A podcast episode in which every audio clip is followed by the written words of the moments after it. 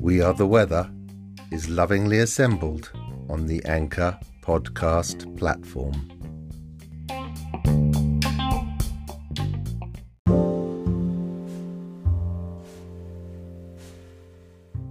Episode 7 of We Are the Weather is entitled Now or Then of Gods and Men.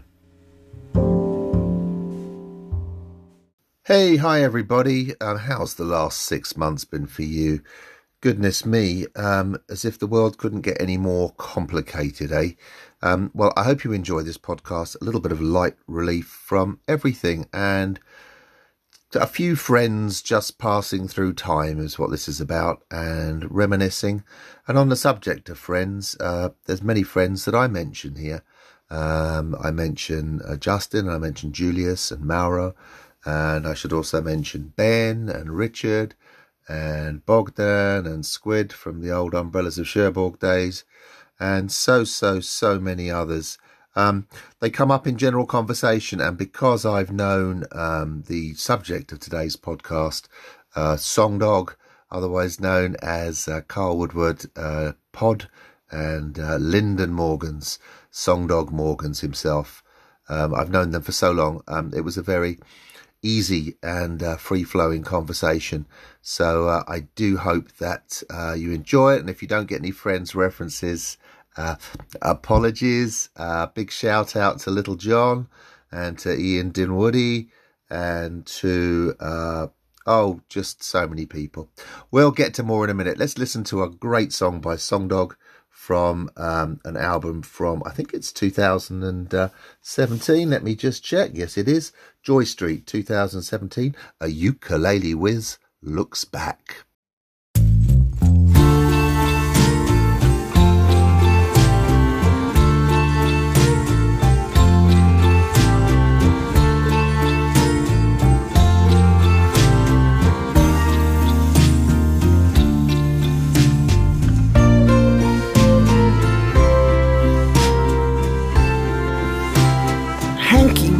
Panky too, Marlene from the tumble, Norman the grim. You were telling that joke, we all knew it by heart. Montgomery Clift, Steve McQueen, and Bob Mitchum walk into this bar.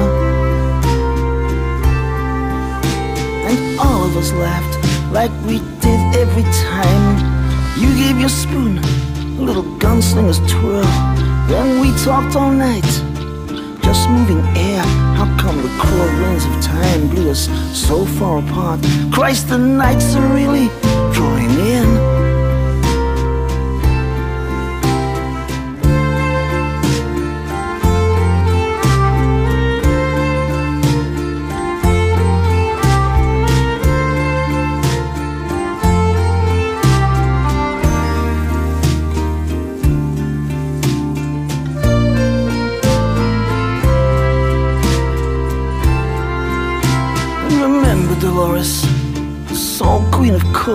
once told Dylan himself to go take a hike. She auditioned us both in that cold water flat. We sipped Beaujolais Nouveau from old chip mugs. She sang naked as the day she was born. And we camped on the Koiti under the stars, young and drunk, glad we'd been born. Pearl took a pill babbling till dawn said she could feel the northern star swimming in her blood. Do you think it's swimming there still?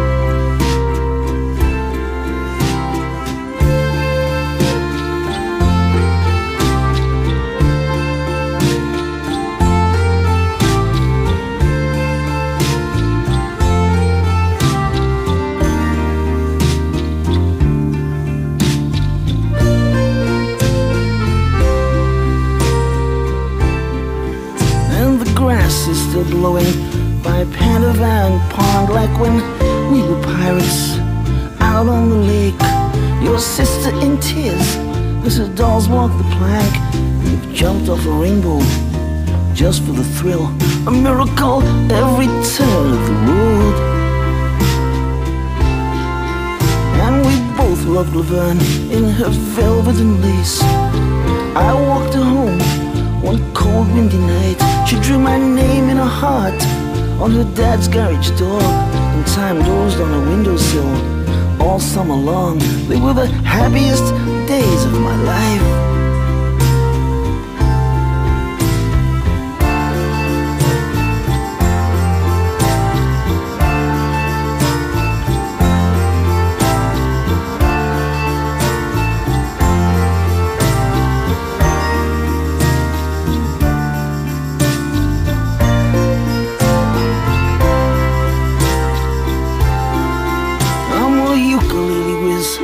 Still strum the old songs. I can mow down a tune like the Reaper a Soul. Come on, just count me in.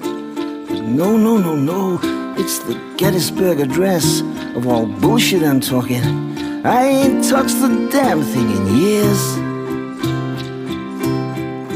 I hear long dead feet on the frosty steps and Kitty's scarlet mouth and her hair all a mess. And in the headlights swimming on my bedroom wall, I see us playing in the lane till it got too dark to see the ball. Didn't think we'd ever grow old.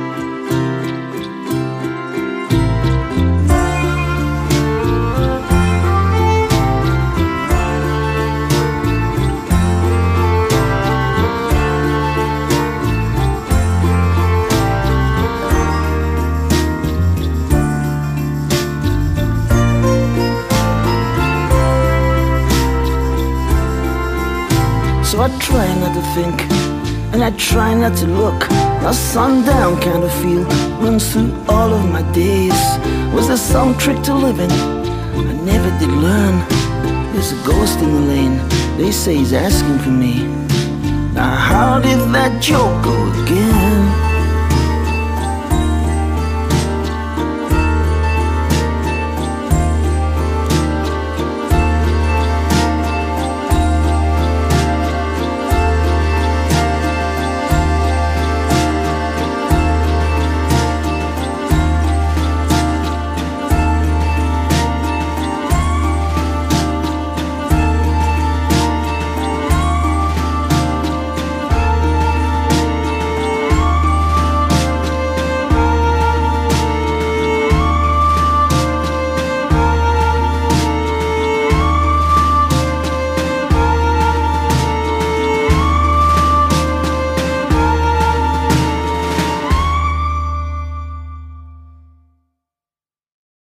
So there, there are the kind of high, wonderful lyrical standards that you can expect of Lyndon Morgans and Song Dog. Now, part of the reason for us uh, getting together was because we've been threatening to do so for a long time anyway, uh, and it only took two years of the pandemic to uh, finally uh, get us well in a Zoom room together anyway. Uh, so again, apologies for any technical. Um, so I thought my microphone should have sounded so much better than that. I mean, I'm just using the phone here. Uh, people who have listened to this podcast before will know that I try to just use the Anchor app on the phone if I can. Uh, but when you're using Zoom, obviously I've got other um, inputs and things, and uh, technically I've got a really good condenser mic, and it should sound great. But uh, ho hum. Anyway, we move on from that. It's all legible at least, um, or shall we say audible um, at least. So um, I hope it'll be good fun. Uh, the intro into this piece is uh, a great, great Sad Among Strangers song, uh, which was the name of the band uh, Song Dog when I first came across them back in. 1979 uh, 1980 fashion tips for the sensitive which uh, is a shortened version and i hope you enjoy it and then we get straight off into the preamble, which is the little discussion that we had just before we started up, and then onwards. And uh, I'll speak to you after the interview. Lots of love all, and uh, oh my goodness, try and stay well. Bye for now.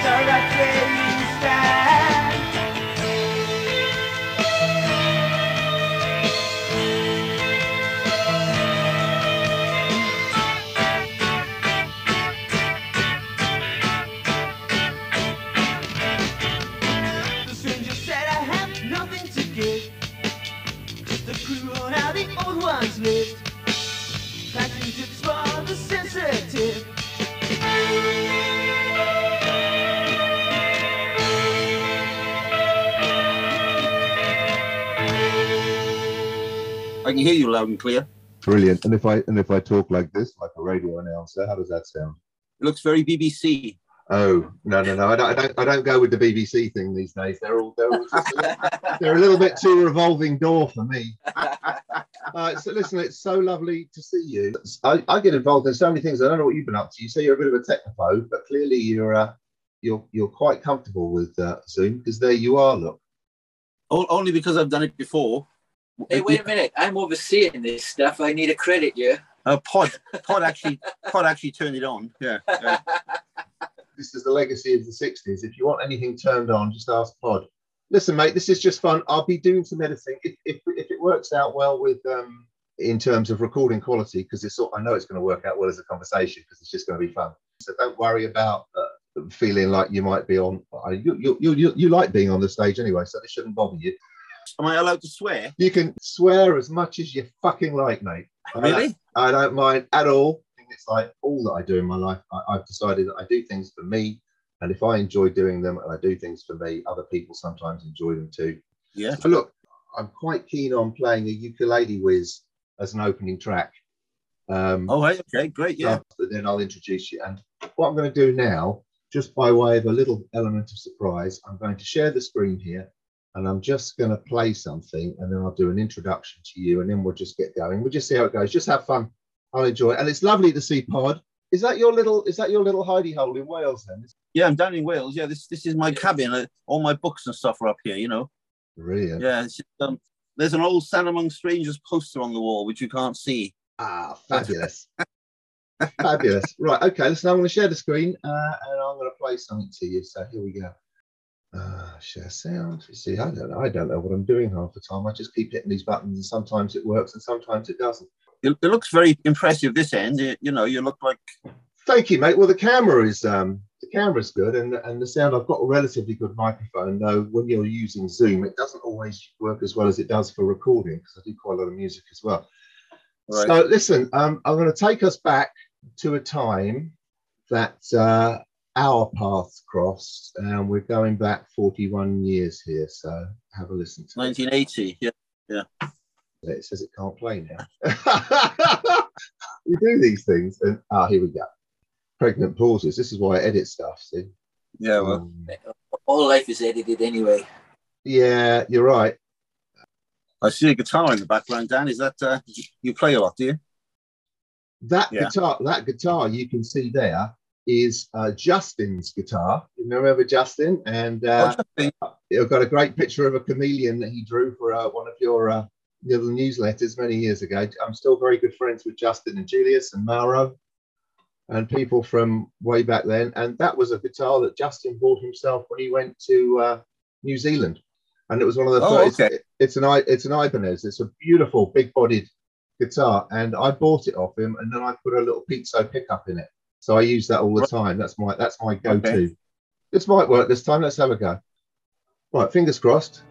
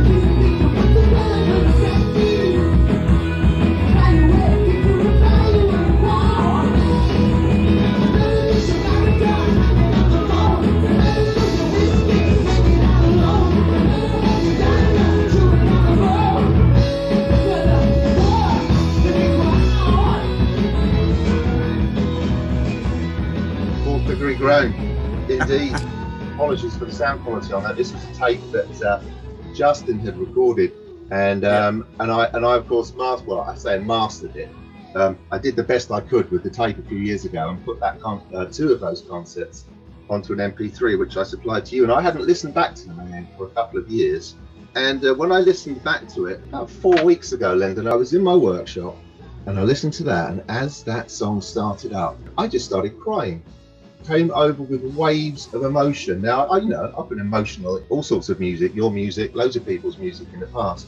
But this was a, this was a really overwhelming session, and it was joy. It was actually joy all of those instruments working together. I mean, you know, you probably crit- criticize the, the quality of the performance and everything else, but it, you very, very rarely played it by the time I got to the band. I think you, would stop playing it live around then. So to listen back to it now, and it just had an incredible reaction. Yeah, I mean, they, they were fantastic times. Um, that song, Fourth Degree Groan, opened the set for quite a while.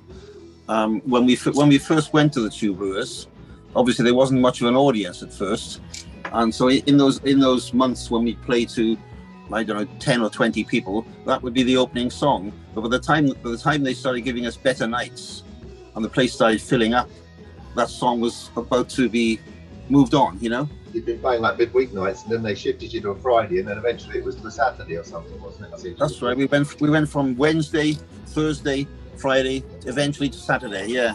It was like um they were fantastic times, you know, they, they really were we, have got recordings of Sad Among Strangers, but, but they're studio recordings. Pod's got a pile of them, you know. They've, probably got our recording as well, though. Yeah, we, we um we, we didn't.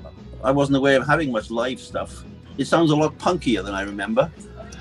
Yeah, yeah. well, I mean that, that's that's the thing, isn't it? I mean, and I should just say at this point, for the benefit of people listening that don't know, uh, at that time, uh, Sad Among Strangers um, the uh, the band that I found, that was found in terms of as a young man walking the streets, founding my tribe. I found my tribe in Sad Among Strangers, and it was an incredible thing.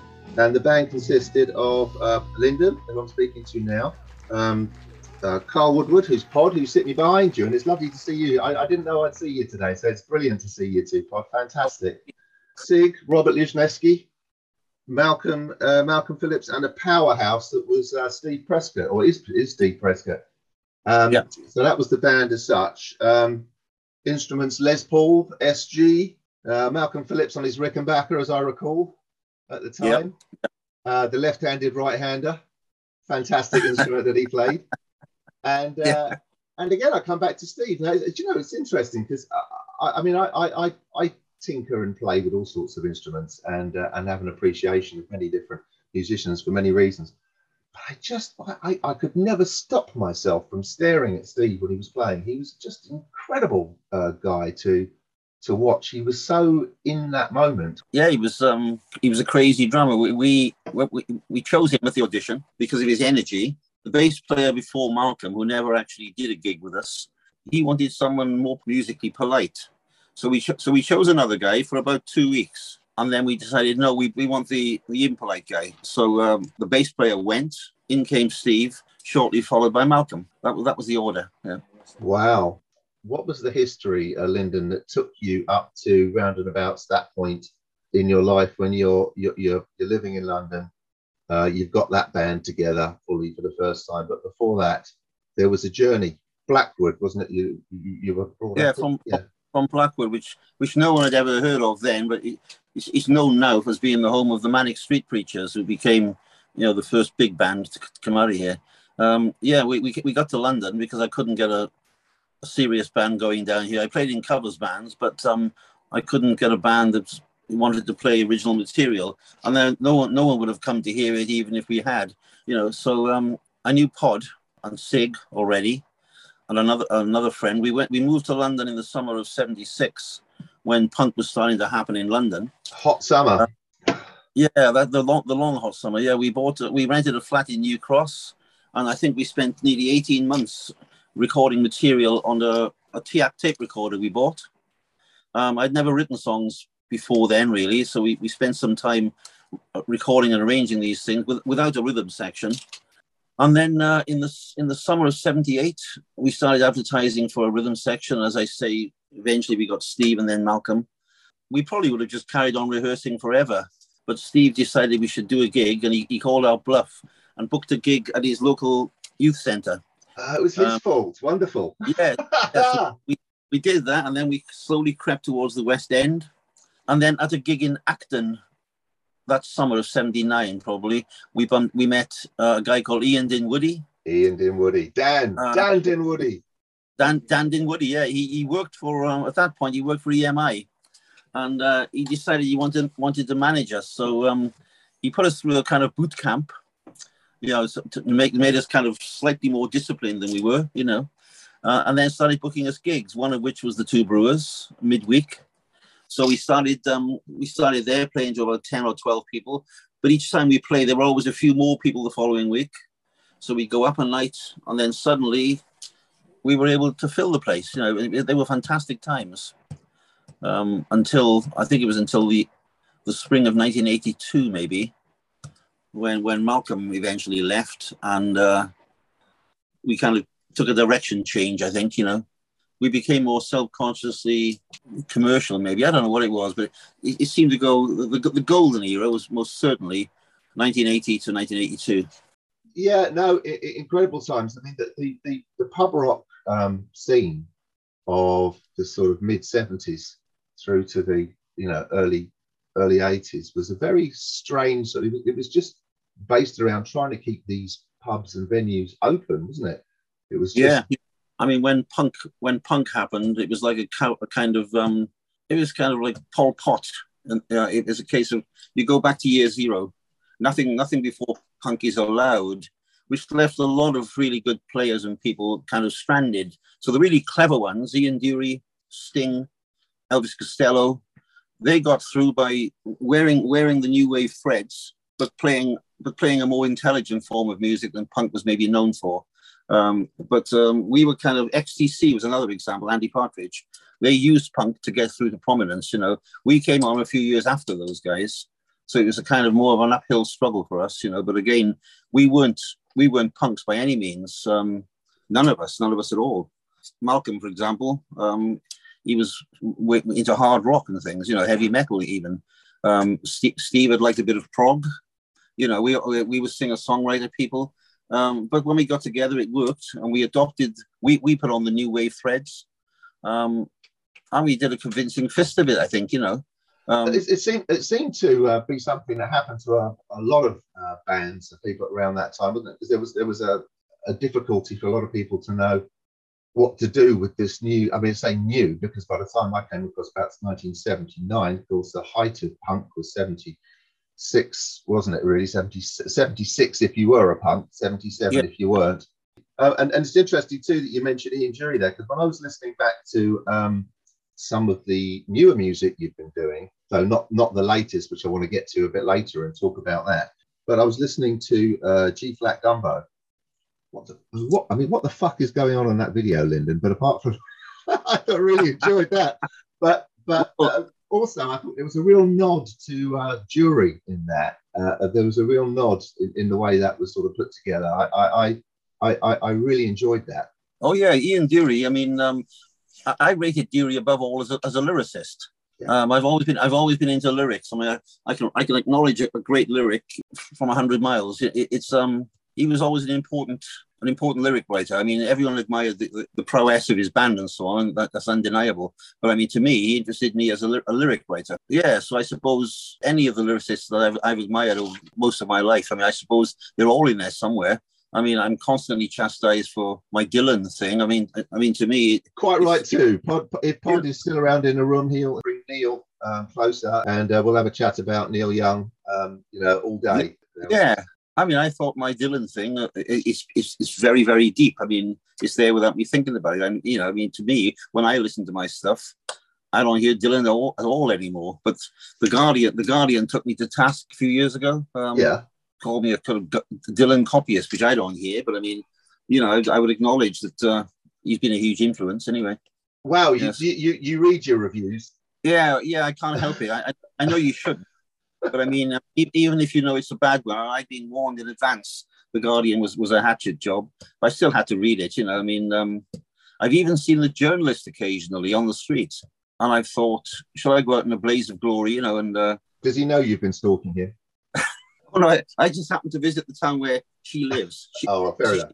Them, them, we'll, we'll say them. Yeah, okay.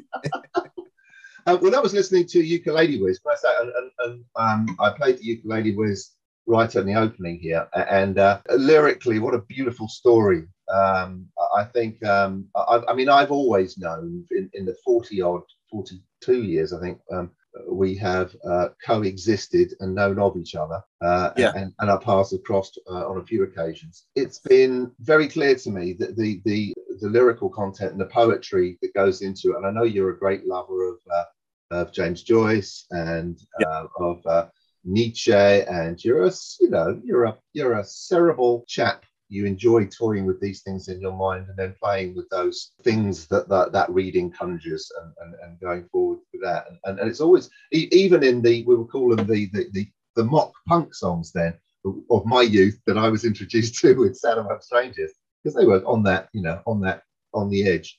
Still, some great lyrics in there. Yeah, in those days, because of the tempos of the songs, um, I had to I had to write really in um, kind of calls to arms. I had to write him always brief phrases, couplets at most. You know, um, you had to you had to get the message over urgently. I had to scream to get above the noise of the band, so subtlety was out of the question. I had to basically shout slogans. You know, some of which I probably picked up you know, in a Nietzsche book somewhere. Some of it, you know, but um, dancing on the feet of chance. That's a Nietzsche line for start. But you, you know, yeah, in those days, the one thing I couldn't do was get too subtle about it. You know, but um, later on with with the other band, once we slowed the tempos down and the volume, well, then it began to get really interesting, you know, lyrically. But I did my best in those years. We put people like Tolstoy and Nietzsche and all over the posters. You know, we had a.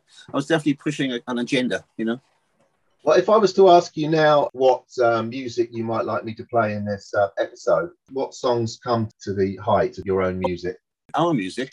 Oh God, I, I don't know. I mean, once once I write them, I, usually the latest ones, isn't it? The latest one you enjoyed. Well, they're, they're the most interest me. I mean, we finished the new album just last Friday. Um, it'll be an album called God, Gods and Men, and that that'll come out sometime next year. So obviously, I've been for 18 months. I've been engrossed in those songs, right, writing them. Then Todd and I spent six months arranging them, and then we just spent four months recording them. Um, is, I'm always most interested in the new material, but but I don't know. Looking back, I don't know. I mean, I think that song you mentioned, um, "A Ukulele Whiz," looks back. I'm, I'm very chuffed with that one.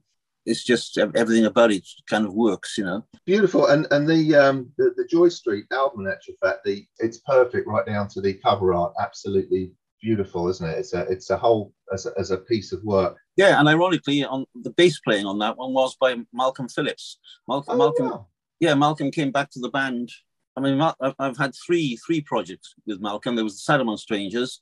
Then a few years later, he came back and did one album with us. Uh, we, we would for about three or four months. We had another band name. Was that Jelly Molds? Yeah, we made one album. In fact, we re-recorded um, Jungle. What's the song? Yeah, we we we, we, we re-recorded that on that album. I um, played I played Jungle in uh, from my original forty five in my in my last podcast, just as an introduction right. to, to this one. And I played yeah. it directly from the vinyl, crackles and all. It was lovely.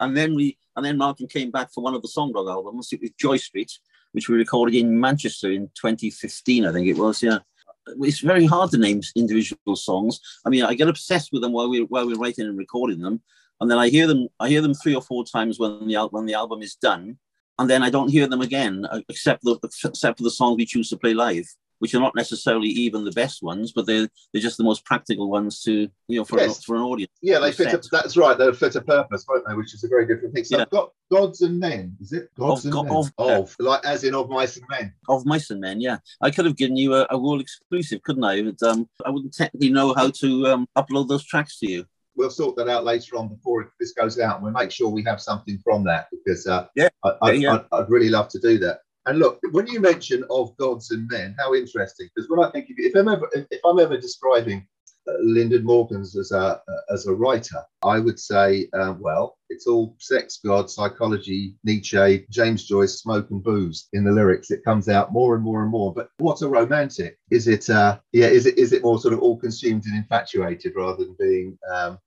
being a romantic? Because the things you write about, I recall falling in love as a young man at the drop of a hat And it seems to come out in your lyrics time and time again that something has caught your eye and you are infatuated with something beautiful that has wandered into your life. Oh yeah, I mean, every song, every songwriter does. But but I mean, really, uh, they're, they're just to me, they're just the eternal themes. You know, something I think that stands up there um, as as proudly as any other subject is passing time. Um, I'm a huge I'm a huge fan of, of Proust, and, and um, the, the way the way time just disappears so quickly is is probably my biggest obsession of all. Looking back becomes more and more valuable, and more and more important because time is so pressing. Um, I could not agree with you more. And on that moment, I'm just going to take a deep breath and I'm going to enjoy this moment just for a second. I'll ring that bell. I'm not a Buddhist, but I do it anyway. We're here.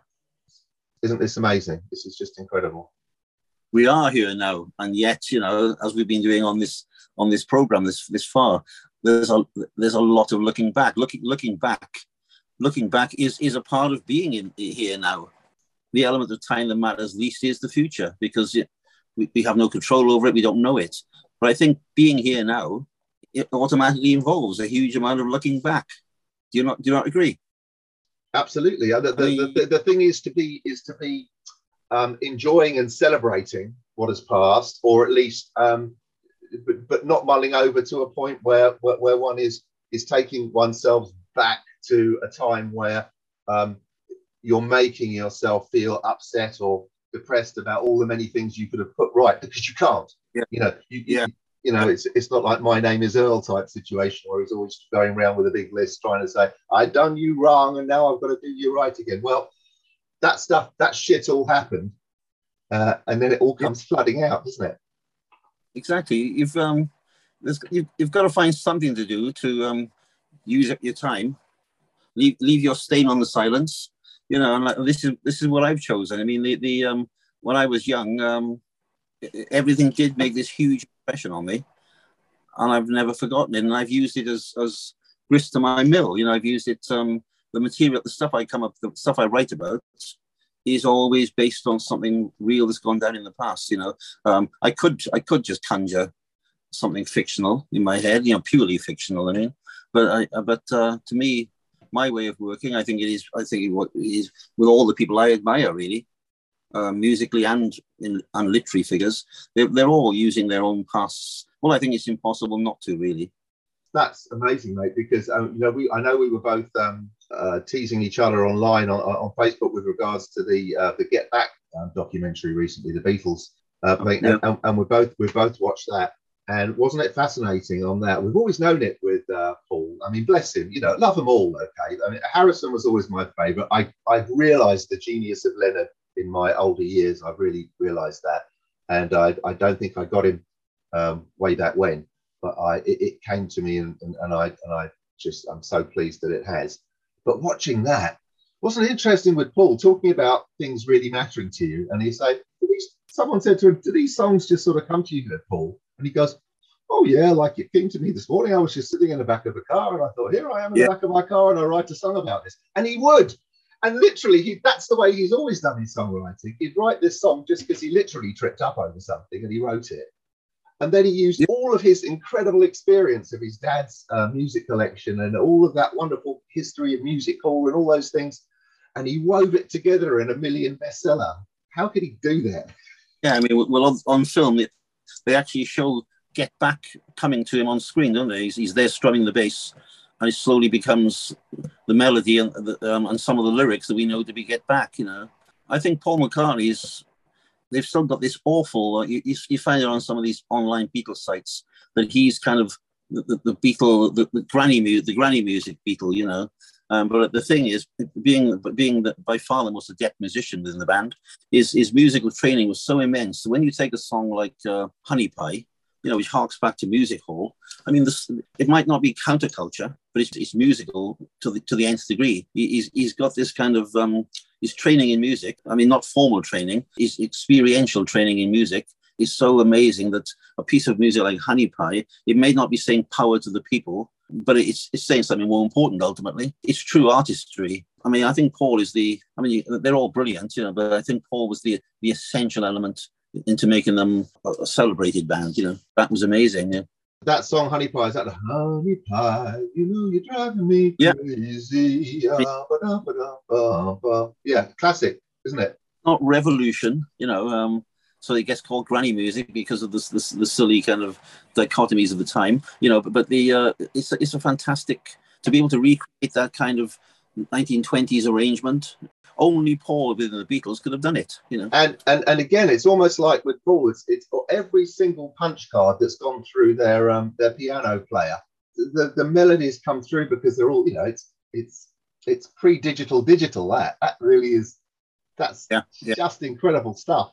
Yeah. Um, and, and the other song, and I think I've mentioned that to you uh, in our Facebook conversation as well, that really grabbed me there on the Get Back thing was the two of us. Now, I didn't know it was called that. I'd always referred to it as home. So, you know, I always get things wrong. I'm famous for getting lyrics wrong. I'll, I'll say something and someone will say, doesn't go Yeah, like that. yeah. It doesn't go like that. Stop it. Or my daughter will lambast me for some good reason. And, and, and well done. Long may she do that. But um, that song, the two of us going nowhere, it on our Yeah. way back home. I mean, it's just beautiful. I mean, Paul McCartney, in interviews, he tends to say the song is about him and Linda. But I think that's a, I think that's a bit of kind of subterfuge. I mean, him and Linda by that time, '69, he only met her in '67. Um, they didn't have that kind of past to sing about. He's clearly referring to someone more long-standing, al- al- almost certainly John Lennon. John assumed it was about himself, and Paul certainly let him think it. Let him think it. So I think I think we can safely say it is a song about him and John. I don't know what people what people write about. Um, you know, when famous people make music, and then other people make money by writing about what they think they've made it about. Absolutely, yeah, absolutely, yeah, and, now, yeah. and now, and now I'm doing that with you. So if I if I get anything wrong, you, you, you make sure you uh, you tell me. But no, no, it wasn't No. about that. It wasn't about that. My friend a chameleon. I didn't have a real chameleon, you know. Yeah, I used to have a pet gecko. Yeah, no, the, the, the I mean, to me, the the uh, I need all the myths I can get. You know, the more myths, the better. I was actually killed in a car crash four years ago, and this is just a this is just a lookalike. You know, that kind of thing. Fantastic. I love that. I need all the saints hosannas. I need a winning poker hand and a life scribbled down on a post-it note. Get me that if you can, and a couple of things that don't exist yet. That won't be easy, I know. Couldn't one of you text the Almighty and tell him Lyndon says hello? I need a long ago winter Sunday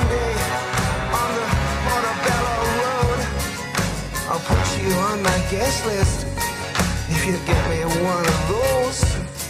And I'll brew you all up a miracle you ain't never tasted the likes of yet. Enough to feed the whole damned world and raise the dead, I'll bet. You've got Carl with you, uh, Pod. The band is referred to on Wikipedia, no less, Song Dog, the band, as a duo, which was the first time I've heard that. I mean, I guess you guys have been together forever, right? So, is it, do you consider yourselves Yeah. to be a duo with with visiting others? Well, no, um, yeah, Pod, Pod and I, Pod's been in every band I've had. Pod's always been the, he's been the one sort of uh, along with myself. He's been the one unchanging factor. But the Song Dog, when when we started Song Dog, I mean, Sig was actually in the band for the first album. He's on the very first album, and then he moved on. Um, we've gone through an ever-changing cast, really.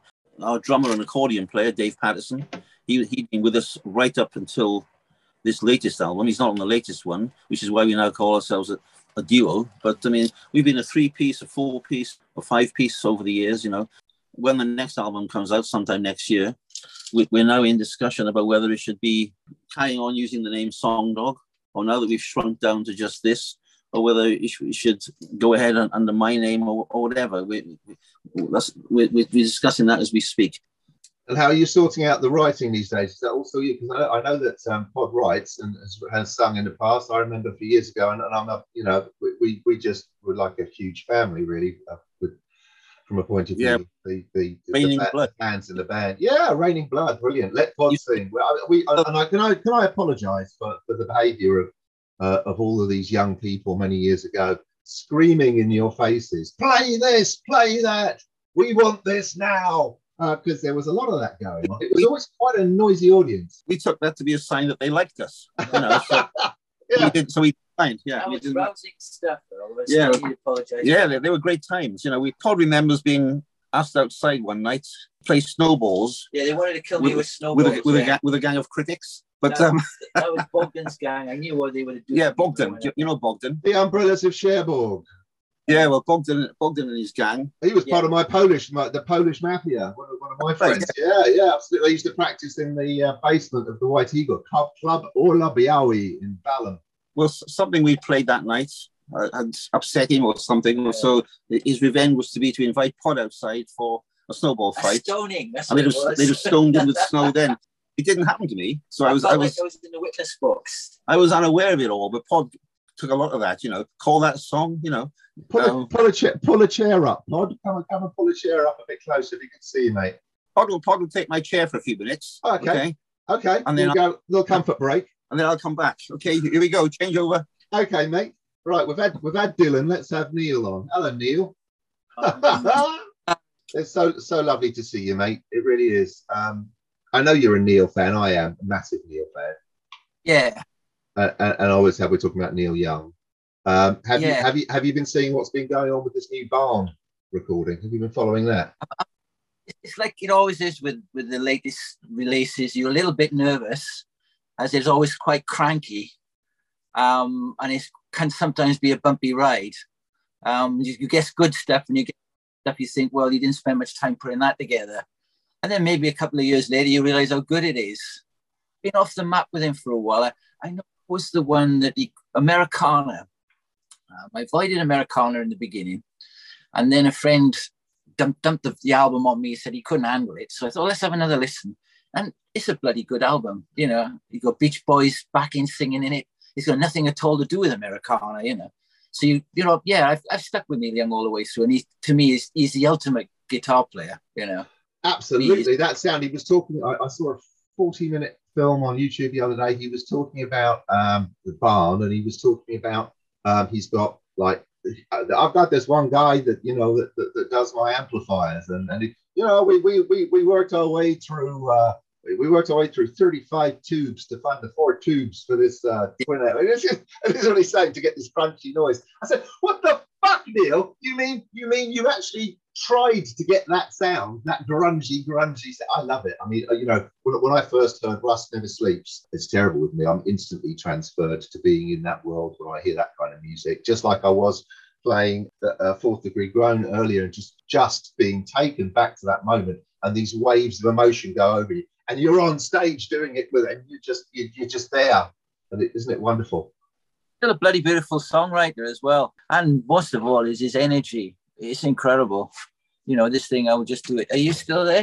Yes, I'm here. Uh, th- this was stuff that um, rounded about the time that I was introduced, um, found you guys, my, my tribe, as I referred to at the time. Um, I'd been introduced, I was living in Peckham at the time. I'd moved from Clapham to Peckham, and I used to cycle over to Clapham to the two brewers. I yeah. I, I even I even cycled up to flipping Dingwalls once, which almost broke me.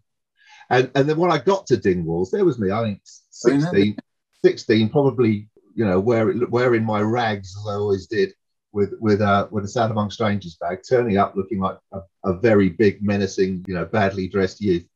And this place was like um Dingwalls was like walking into Duran Duranville or something at the time. It was super posh. It had uh, uh, television screens on the wall uh, showing you what the stage happened. I think drinks were about five or a pop or something. What the bloody hell have I bothered cycling up here for?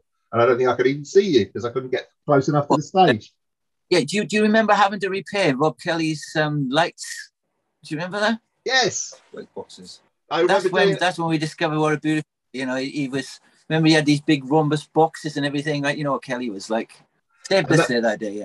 And I remember, uh, and I remember actually being in charge of the lights. I was so proud to be in charge of the lights at the 101 Club up in St John's Hill, um, which, it, which, if you recall, was a fire risk and a half. It was like up a set of stairs, then through a then through a slight sideways thing, crammed past the bar, uh, and then and then there was a tiny stage with a. I think the loo was just to the edge of the stage. So between going um, when it was a packed house, which they always were, you'd literally be well, in COVID times, it's not even worth thinking about it, isn't it? You'd be, slide, you'd be sliding past people using the power of sweat to get past Yeah. them. Because of course I knew all the stuff, and I loved doing that light, the light box stuff. I remember repairing it with uh, Ian. I think we were at the flat in uh, New Cross, and we were looking Yeah. through all these huge boxes that I didn't realise Rob had made them. I didn't realise they had originated from Rob. And um, and going through all the sliders, trying to get things work, and then buying these enormous old bulbs. And uh, I don't, you probably couldn't see a thing on stage with a great big yellow bulb in your face. Whereas I was with, with, Rob, you know, uh, how mad he was. Uh, better be gracious and call him Mr. Kelly if he ever lis- li- listens in, you know. Sorry, Mr. Kelly. Sorry, sorry, Mr. Kelly. Rob. Yeah, they were great times though, Dan. They were great times. And I, I recall the odd game of Ludo, which um, which was always very competitive. Yeah.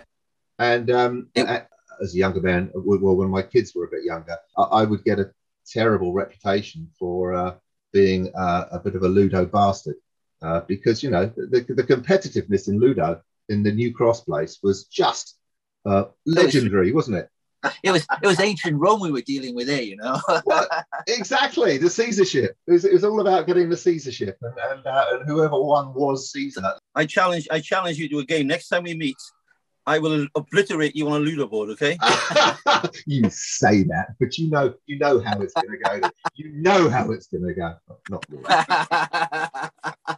but no. Uh, coming back from coming back from a gig with a song dog gig in Holland, we uh, we played on the ferry coming back. We had a game of Ludo, and it got so loud and so violent, and almost everyone in the bar just stood around uh, watching the game. We we, we, we- we were the sort of uh, the, the North Sea entertainment. Yeah, yeah. That's a standing challenge, okay? I dare you to play me at Ludo, okay? I, I, I accept, and uh, I shall bring a, a fine bottle of um, something red that we probably have a little small soups on. on. We might have to be sort of so so far socially distanced that we can't bloody well enjoy it. I really look forward to that. That'd be fantastic. Yeah.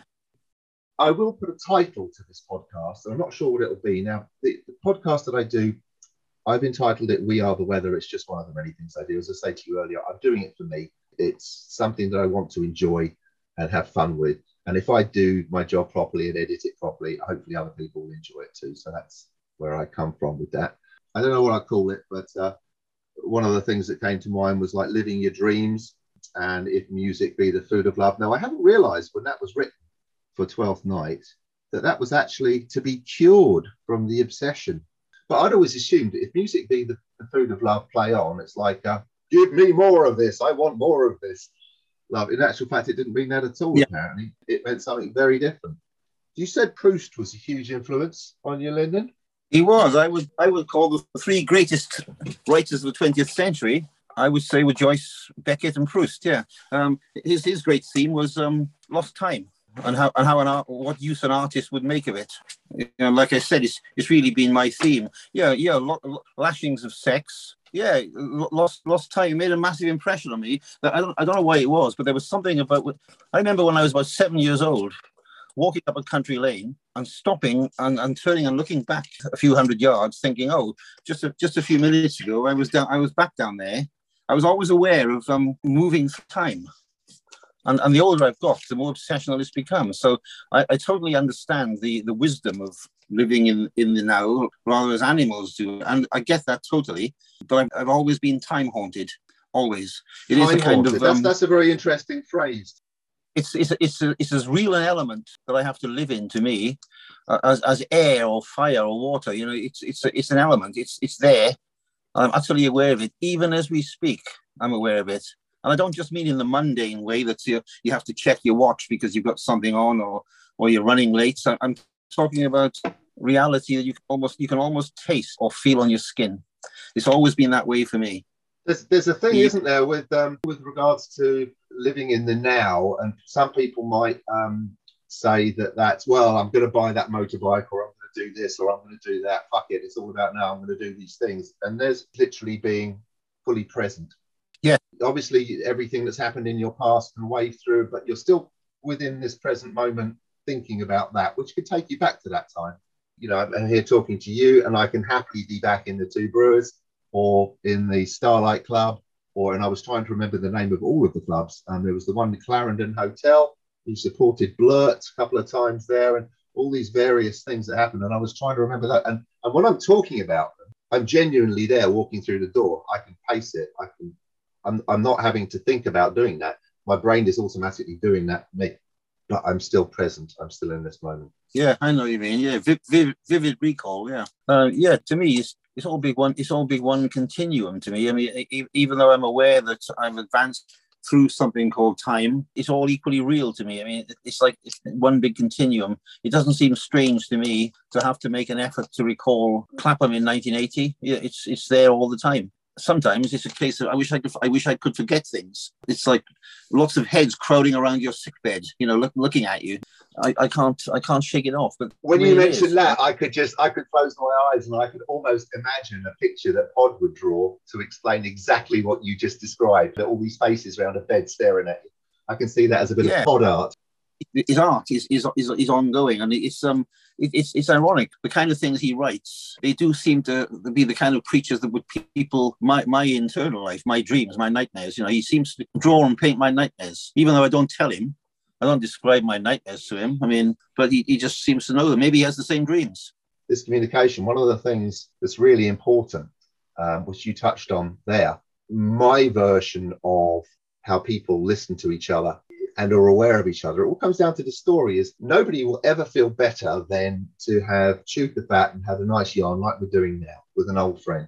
Uh, because the feeling you get um, after such a thing is just almost warm and unexplainable. It's just like, yeah, ah, wasn't that wasn't that wonderful, you know? And you don't always know why.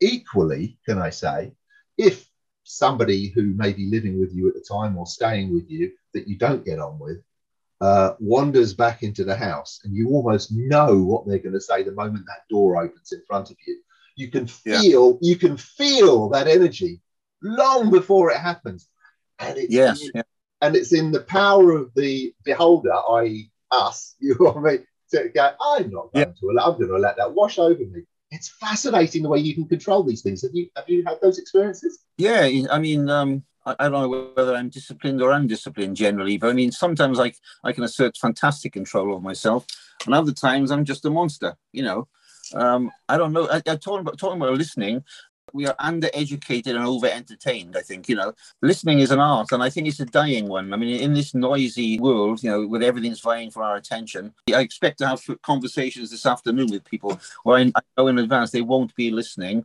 I'll listen twice as hard for them. What I really object to is when you're, you're giving your listening every fiber of your being, and all you're getting back is terminal boredom. I mean, I, th- I, think I think if you're going to talk about yourself, if you're going to talk about yourself at great length, it is your duty to be fascinating. I either have an amazing life to talk about, love that, or, or talk up a very humdrum life in a fascinating way. But I mean, some sometimes people don't even make that effort. I have I have a brother for my sins. I have a brother who is staggeringly boring. You know, so so I, I, I do the I do the family thing and I'll go and visit him, and I'll know in advance every single, even the punctuation or lack are, of it. Are you happy for me to put that in the podcast? Yeah, I, I don't. I mean, every, everything, everything I produce is for human consumption. Fantastic. Hey, can I just, I just, I just remind you of the fact that you had a, a, I can't remember, was it a, the famous bit of Lyndon Morgans' trivia? Was it a half sister or a stepsister that appeared in a famous video? Oh yeah, I mean, I, I found out already quite old when I found out that I had been adopted and so on. Yeah, I have a, I have a half sister who's one of the girls in that Robert, um, Robert, what's his name? Robert Palmer, Addicted yeah. to Love. Yeah, you know, yeah, one of, one of, one of those girls one of those girls. Yeah, yeah. I mean, amazing. Obviously, I didn't know she was my sister then. But um, that, that is that is a pretty excellent little trivia, though, isn't it? It's a, it's a, it's a nice yeah, one. To, did yeah. You ever meet, did you ever meet her? No, no, it's all very hush hush. Um, okay. Um, oh, is it? My birth mother's great fear was that her daughters would find out about the sons she'd had adopted. So it's all very, all very hush hush. I mean, in their world, anyway. So, um, but that, but that, that happens to be true, yeah. And it's interesting here that you, you're talking about the the title of the album, and then you just now you you dropped a phrase that you can be a monster. It could it could ended up being called Gods and Monsters, then really, which is that I just assume that some heavy metal or prog band has already used that title. I don't know. You know but, uh, Lyndon, I mean, you, you, keep you keep saying things, and then it reminds me of other things. If we just picture a scene, just take the, the, the listeners, if there are any, back to Dear Lemmy from Motorhead. Now, if you remember Lemmy from Motorhead, you might imagine him leather clad, possibly leaning on a bar, possibly with a, a very overly ornate, beautiful rock chick on one arm and maybe three on the other. That's exactly what we saw every time we went to the Greyhound in Fulham Palace Road, and he was up at the front of the bar sitting there, and that's exactly what he looked like. Right, yeah. And later on, years later, Songdog, we appeared on the same bill as Motorhead at, at, a festival in Sweden, and he was exactly the same. He hadn't changed in any way. Even did you, he, did you remind him? Did you remind him of those days? Oh no, I, I, I felt the, uh, the, better part of discretion not to mention it. He hadn't changed his jeans in all those years. Yeah. You're probably right. What an awful thought. I was I was flabbergasted because I didn't know who Lemmy was. I didn't know what Motorhead was. I knew what Among Strangers was. He obviously knew, and so did the girls around him. And it was, it was just like a little floating scene that followed him everywhere he went.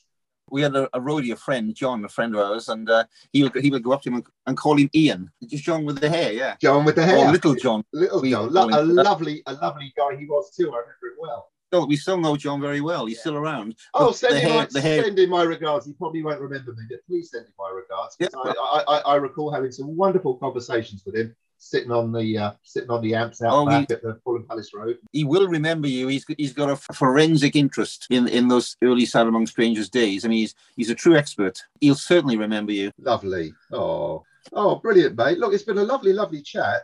I hope you can use. I I'll be able to edit something very, very uh, beautiful together, and it really is a it's a real joy to, to talk to you and see Pod and Lou, and uh, I do want that game of um, Ludo.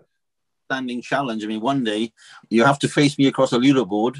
Wear wear brown trousers, obviously, you know, but but the uh, you know I will um, I will win. You know, it's just a case of how entertaining will the slaughter be. That's all. You know. You're still in touch with with Julius. can I tell you? I, am going to dedicate this show to the life of Julius and um, Justin's mum, who passed away just a few weeks ago, Kit Gladwell. Right. Uh, so I'll, I'll, dedicate this show to, the, to, to her memory. She's a lovely lady. And, and, always had a lot yeah. of time for me as a young man. I am very much in touch with uh, I see more. Of, I, well, I speak more to Justin than I do to Julius. I, I'm in touch with both of them and with Mauro also. Yeah. I've forgotten Mario. Oh, of course, yeah. Yeah, Mario. Well, you yeah, you call him Mario, I call him Mario. You used to call me Danny. I've, I've been Dan for years. Yeah. But but uh, you know you know how it, these things change, but they don't really matter at all. But no, Julius and Justin have been lifelong friends. Uh, Justin spent a lot of time in New Zealand. As I said, the picture of the uh, the guitar in the background here that was Justin's Ibanez. Uh, I think it was a V700 and uh, I've got a, you can't see you can just see a neck hiding behind the. Uh... Justin told me right yeah. when he started guitar, he wanted to play like Joe Pass. Can he play like Joe Pass? Well, look, Justin is very interesting. Justin, Justin is one of these people, uh, and I'm definitely, I'm definitely going to send you this, Justin. So I'm going to be careful what I say. Um, Justin is one of those people that he just he decides one day I'm going to do this, and then he just goes out and bloody does it. So it could be hang gliding one minute. Um, I remember at a time when he suddenly decided he was going to do opera, and he he went and he I don't know where he did. This is pre-internet, so where he got his lessons from and how he managed to do it, I don't know. But within you know within days, it was largo, della città, largo, and he was doing all this stuff, and he was, but he was so, so into it.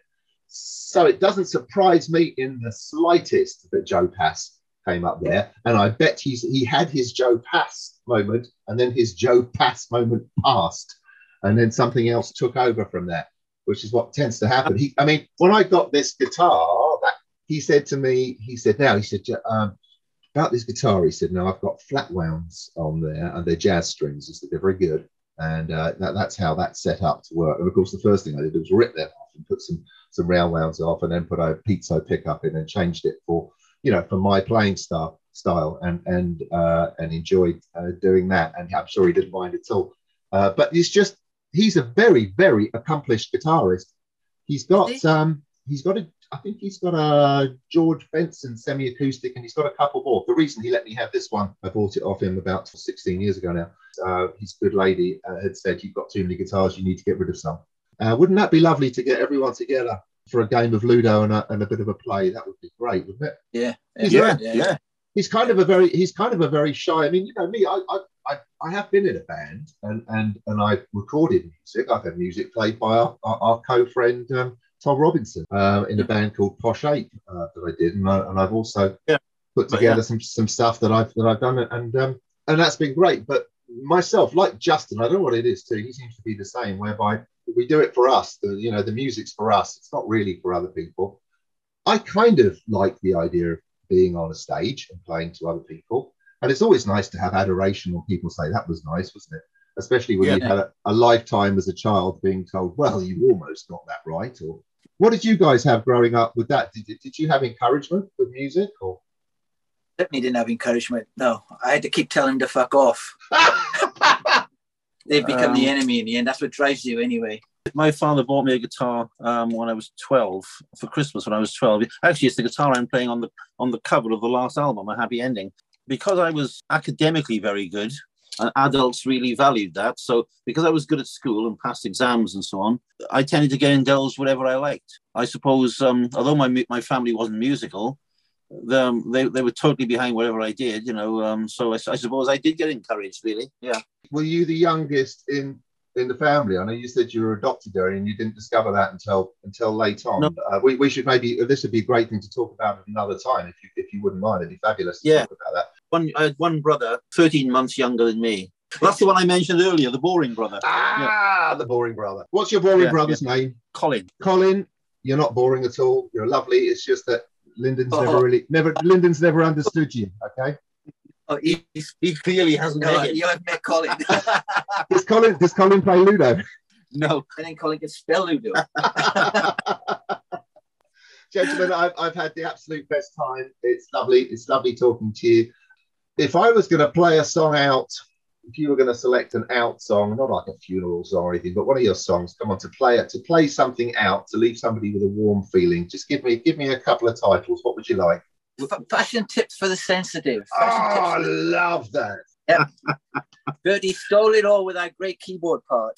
life in the graveyard, normal. Do you know, brilliant. Roar in the roaring silence. Life in Yeah. the graveyard. Life. I love life in the grave. I mean, look, we have we haven't really. I mean, I could have talked. I literally could have talked about you know your songs and your discography and stuff, especially the early stuff, all flipping day, and what effect it had on me. It just, you know, it's just incredible, and they all had a, a- an amazing effect on me, and that musical legacy, it rubs off and it moves on, and like we were talking about Justin and myself, it's so important to all of us. So the, the interaction that we've had, and it and it continues when we're talking about it now. This is harping back to the past, being in the present, but harping back to the past, like you saying.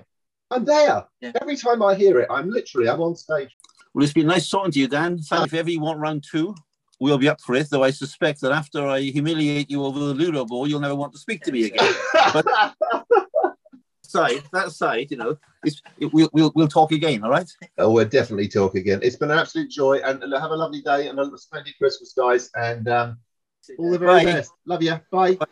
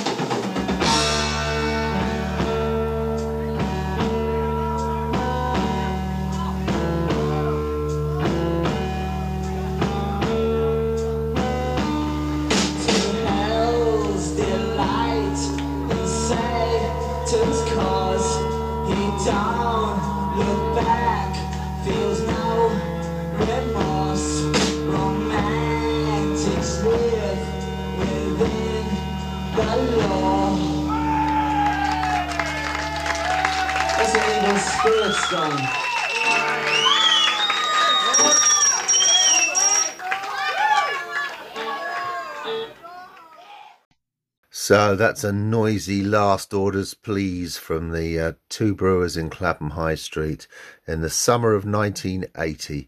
Ah, It seems like just a moment ago, and yet in many ways, about 42 years. Um, you've probably realised by now that um, that conversation was had just before Christmas. Um, actually, I think um, I think it was about two days before Christmas, um, just after I recorded my last episode, and um, a week or two after they'd finished recording the other reason for our, uh, conversation there, which was the recording of their new album, of which we have a uh, track in just a moment, which actually was originally a um, a B side on uh, St Lucy's Day, which came out as a single, um, but it was also on the 2013 album Last Orders at Harry's Bar, just to complete the pub theme there at the end of that. Um, I've had the best time um, with this conversation. Really looking forward to catching up for Ludo if we get a chance to do that, and uh, we'll certainly report back. Now, uh, I do do this for fun, but I've also got a Patreon thing going on, so have a quick listen to that.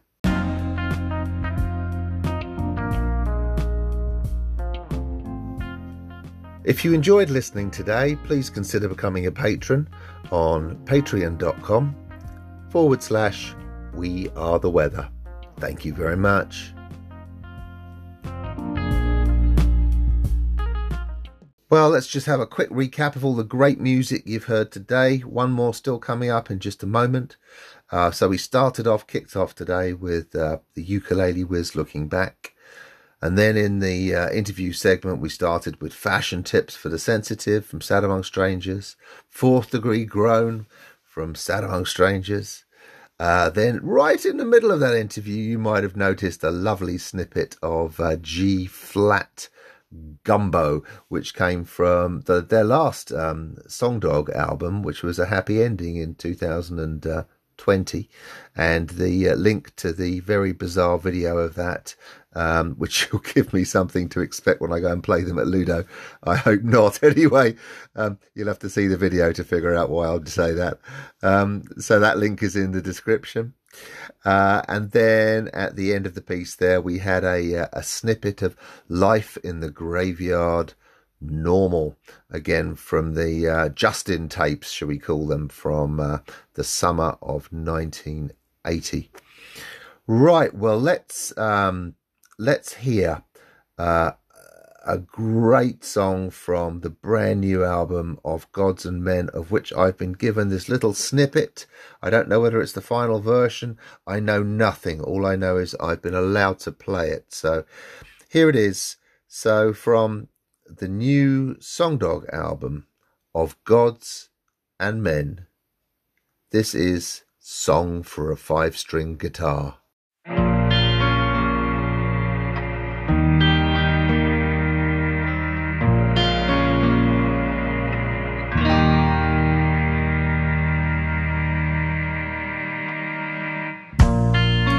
I still play guitar, though it don't mean much up here. I mean, who the hell's to hear? I broke a string too, and you can't find guitar strings. A hundred light years beyond Proxima Centauri.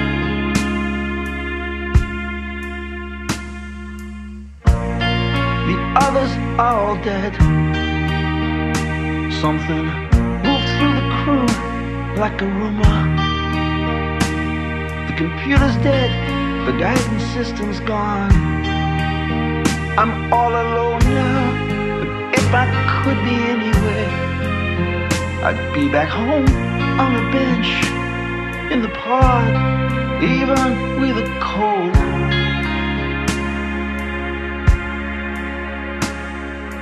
Sometimes I hear noises in an airlock. Wish I could roll a decent spliff. I used to imagine I'd be somehow near a God out here, so I started praying, but the conversation drifted. Now either God's zoned out or he just don't exist.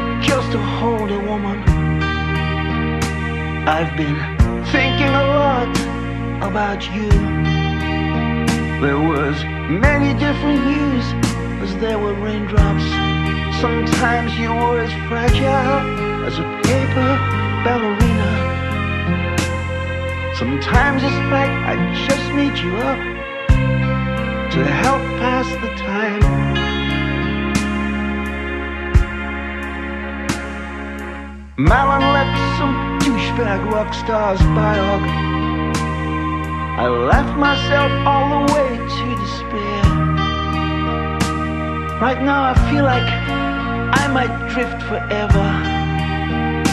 It's a long, long time since I last felt immortal. Before my life turned out as shapeless as the ass of old leather jeans.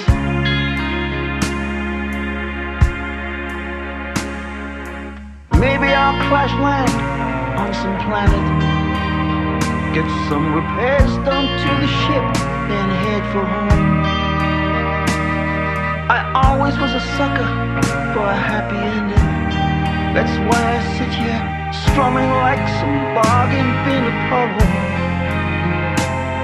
On a five string guitar, I can't even be bothered to tune.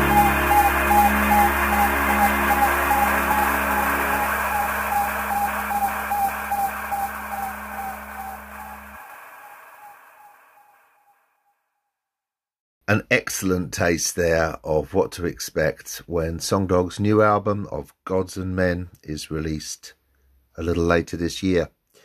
Uh, just a quick reminder that this episode of We Are the Weather is very much dedicated to the memory of Kit Gladwell and friends everywhere. Apologies to Lyndon, um, who is time haunted, as I've now discovered, uh, for the delay in getting this um, podcast out. I hope that hasn't freaked you out, my friend.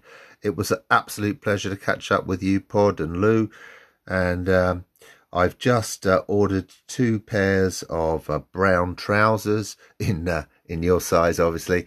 Uh, so I'll bring those with me just in case you don't have anything suitable to wear. And uh, I really look forward to catching up soon. I really do. Uh, it's been a very hard two years. I, I keep wanting to catch up with friends uh, at gigs, and um, there's so many gigs going on now, and they're getting underway again, and it's a wonderful thing to see. Um, I've been very lax about getting out and getting involved, but I'm I'm looking forward to doing it again at some stage soon. And uh, well, that's all for today. Um, let's just have a little uh, a little reminder of what we are the weather is all about, and uh, it just leaves me to say thank you very very much for listening today, and uh, lots of love to all. Bye then.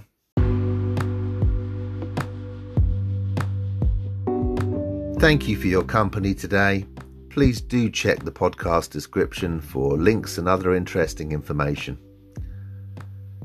We're not responsible for others' actions and reactions, only for our own. And remember always that it really is okay to not be okay. If you want to be anything in life, be kind. Honesty with love, my friends.